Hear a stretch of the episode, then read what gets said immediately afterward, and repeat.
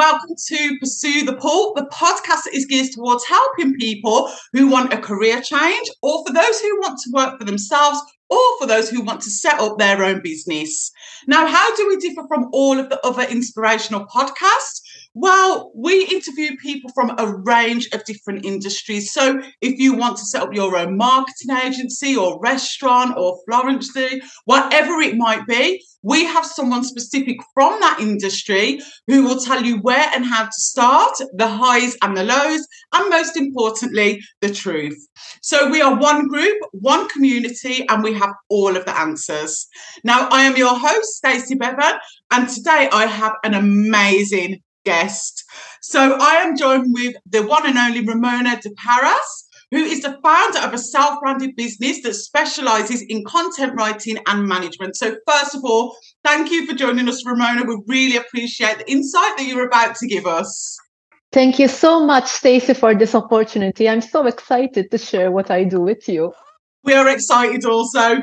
Okay, so before we actually go into the questions that have been devised by our audience, I just want to give a bit of background into what you do and your company. So, you are a veteran on the journalism and iGaming landscape, and you launched the business on a full time basis last December.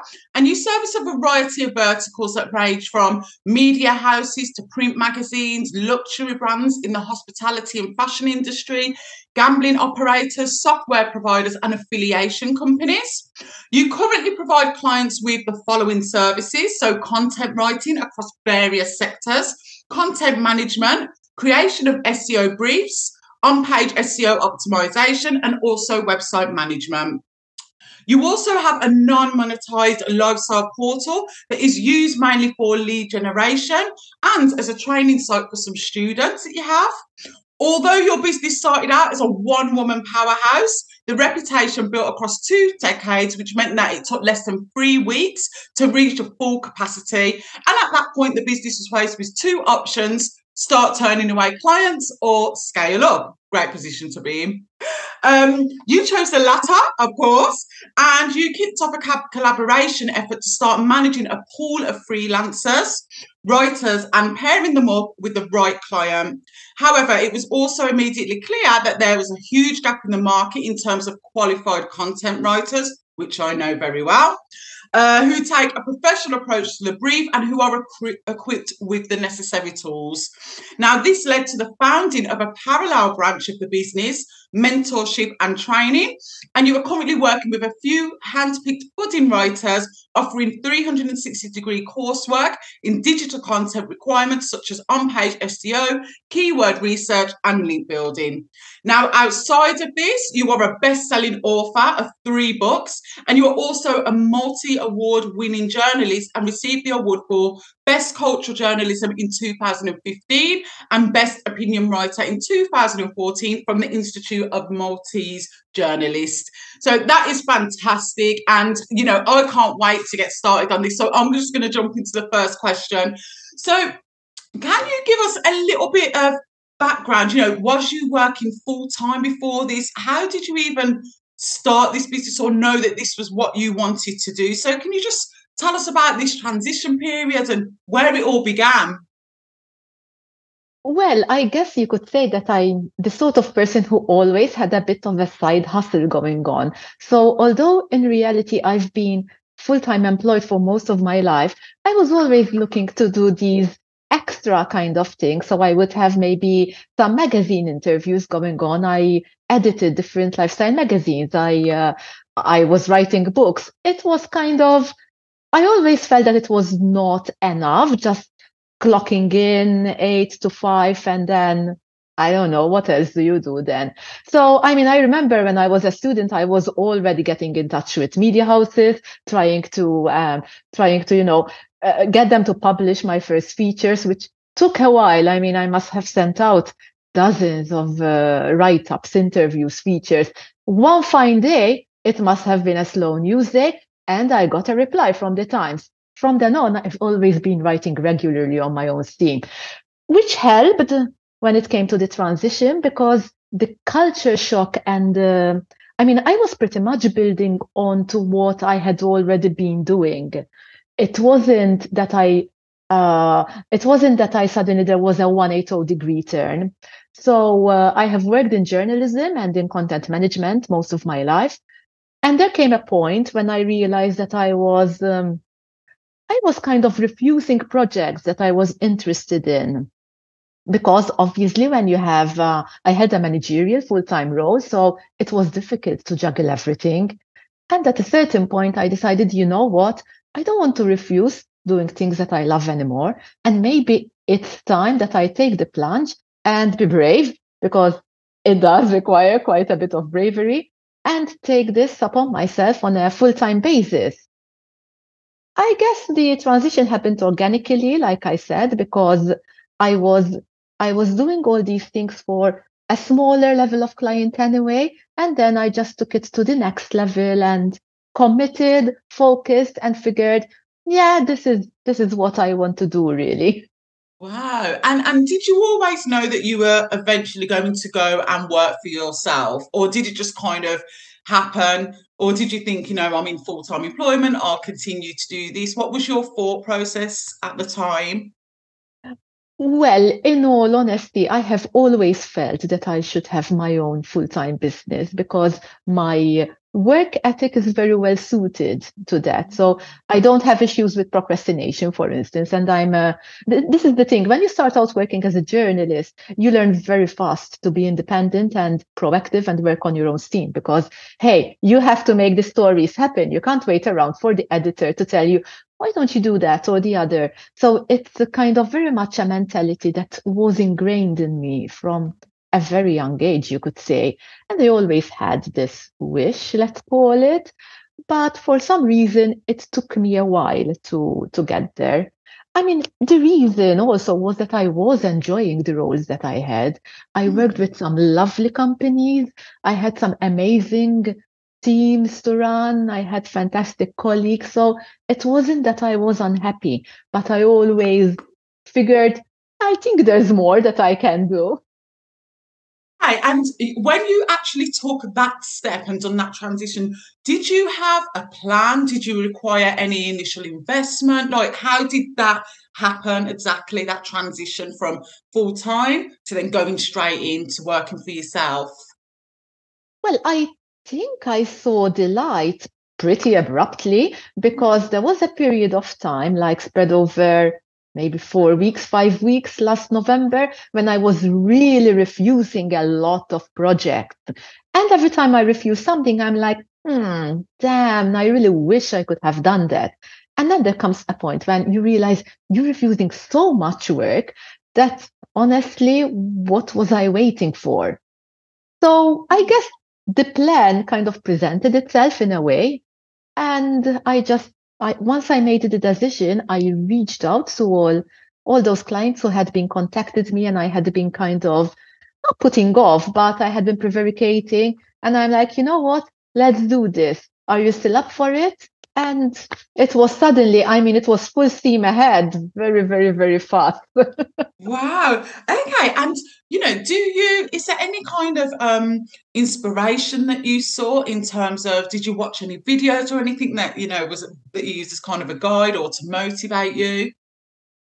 Well, I am active in a lot of communities. So oh. I'm always following these, whether it's on LinkedIn, whether it's on a personal level via cultural associations, via gaming companies getting together. And you kind of do get inspired by seeing that other people in your same position have taken the plunge and have made it work. So you start thinking, okay, if look they have some very good tips. They uh, they, they had a very good plan and i can try and do the same.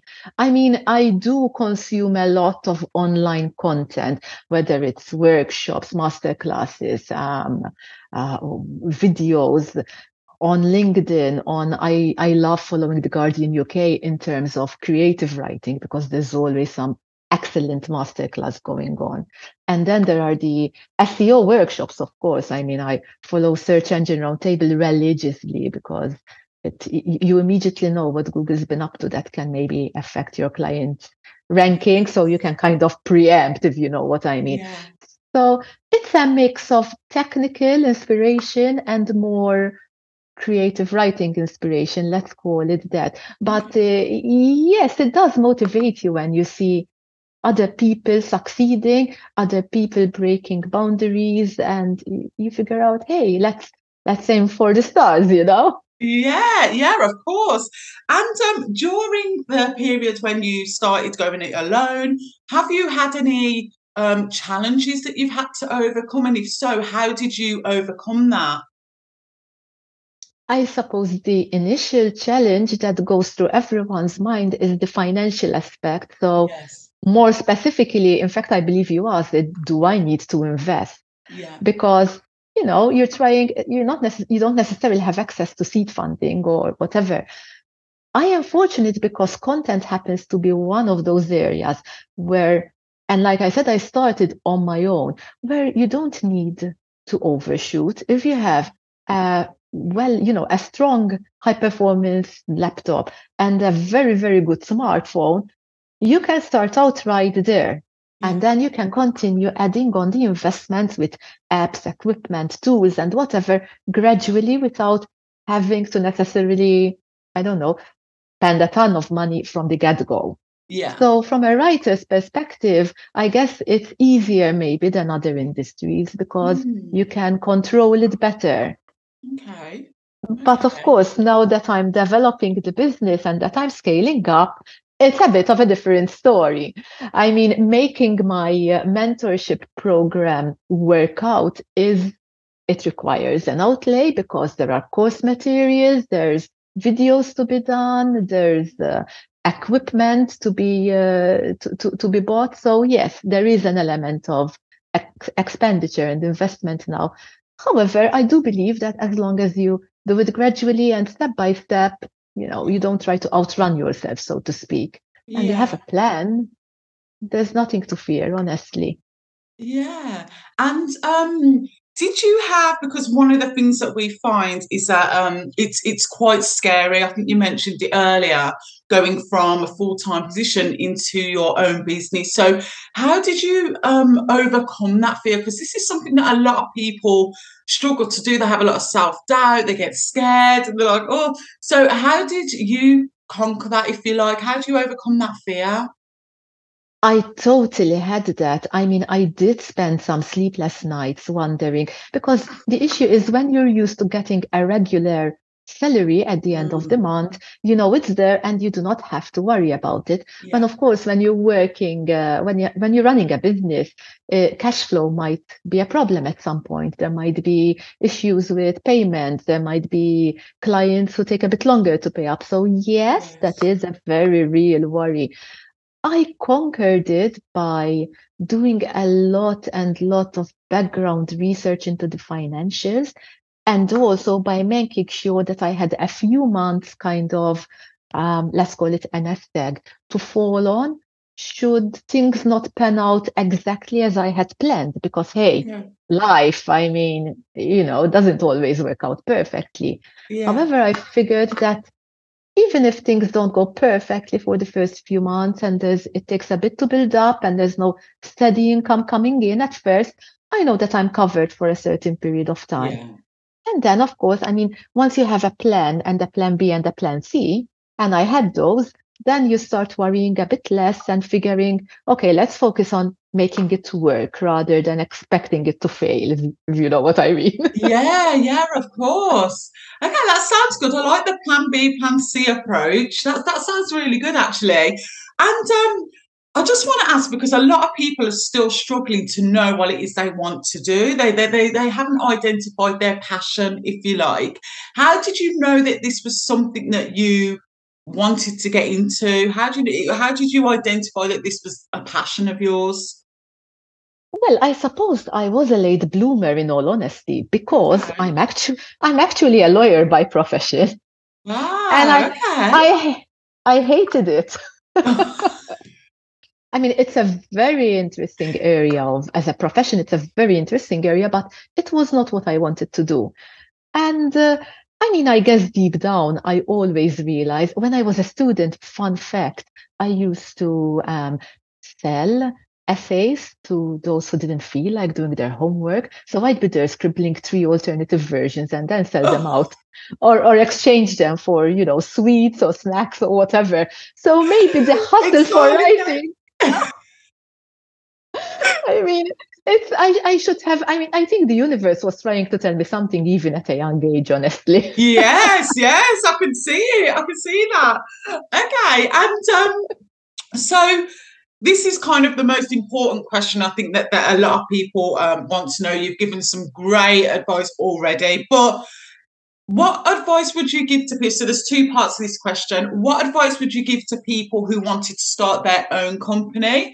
And then what advice would you give to people who wanted to do exactly what it is that you're doing? Okay, I I honestly am a very big believer in having the plan B and the plan C.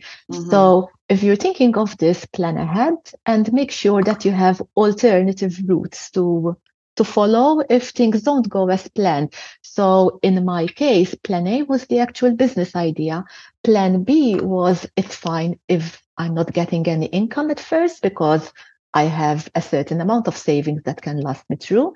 Plan C was giving myself a cutoff date where if I'm not seeing any scope for the business to grow, then I would return to full time employment because it's not a life sentence. As in, even if you try out your own business idea and it does not work out, it's not the end of the world. You can go back to full time employment. You can come up with another project in the next two, three, four, five years, whatever. There's no time limit to this. That's the beauty of it Yeah. even if you get a bit of a setback, it's not tragic. You can just go back, chill, take some time for yourself, and then give it another go. Really, I Mhm. mean, uh, that's my uh, my top uh, go to go to advice, I guess. But of course, you need to make sure that you've started networking, you've started reaching out to people, and I found that one of the uh, one of the things I am very grateful for is that I always had excellent relationships with my former employers.